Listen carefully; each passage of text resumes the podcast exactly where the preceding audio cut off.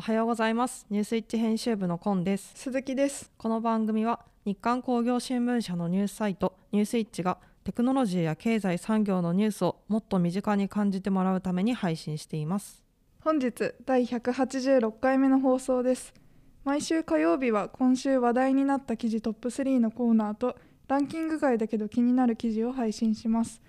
それでは本日もよろしくお願いします。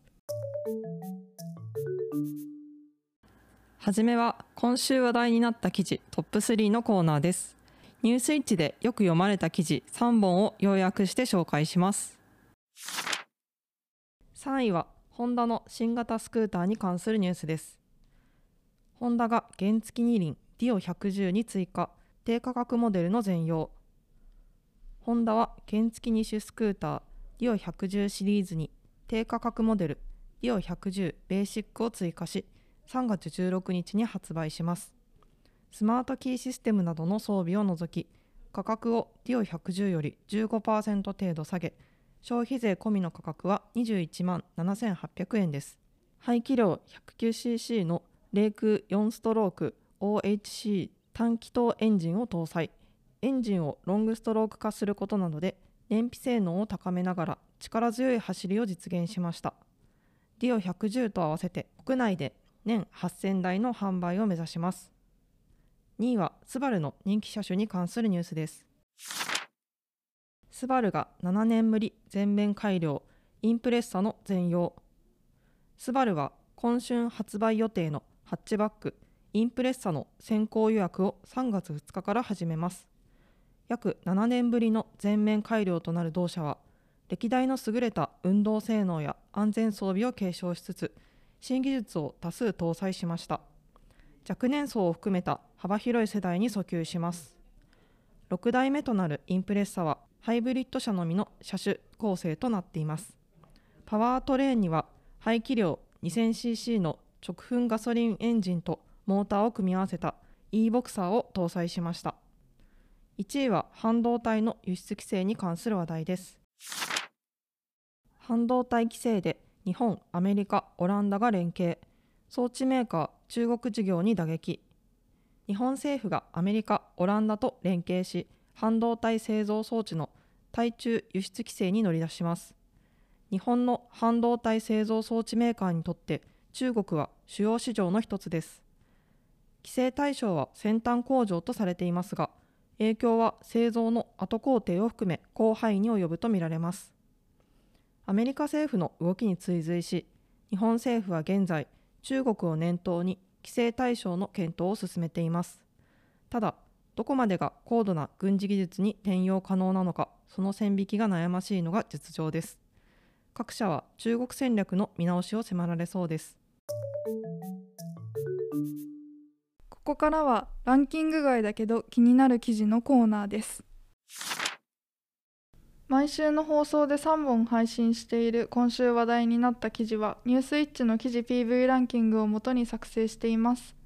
それ以外に惜しくもランク外となっているけれど、編集部が気になった記事を選びご紹介します。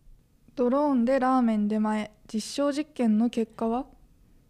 エアロネクストは性能ホールディングスなどと共同で岩手県岩泉町で買い物困難者支援や観光振興を目的としたドローンによる配送の実証実験を行った。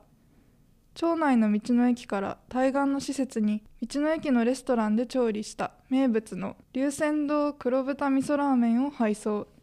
汁をこぼさずに配送できることなどを確認した。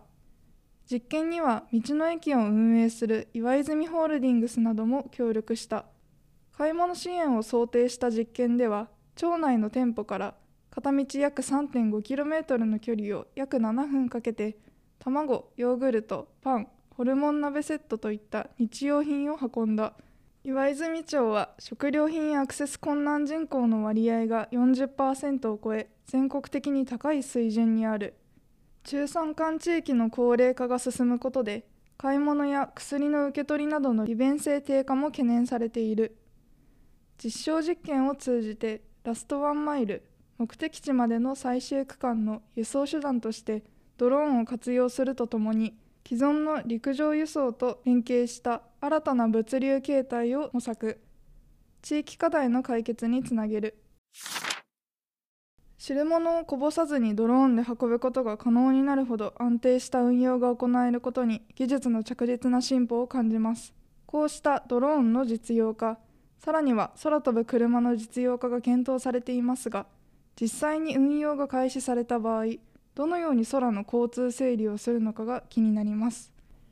ニュースイッチでは毎週ひゃっぽん近い記事を配信していますので、こんな記事もあるんだなと少しでも興味を持っていただけたら嬉しいです。はい、エンディングです。本日はドローン配送についてお話ししていきましたけれど、はい、あの先日私はちょっと山間部に行ったんですけど、その時に山一つ越えたら突然すごい雨降ってきて強風になったので、山ってそういえば天気変わりやすかったなというのを思い出して、なんかドローンって結構雨だったり天候が悪かったりすると飛ばせないイメージがあるので、はい、うん、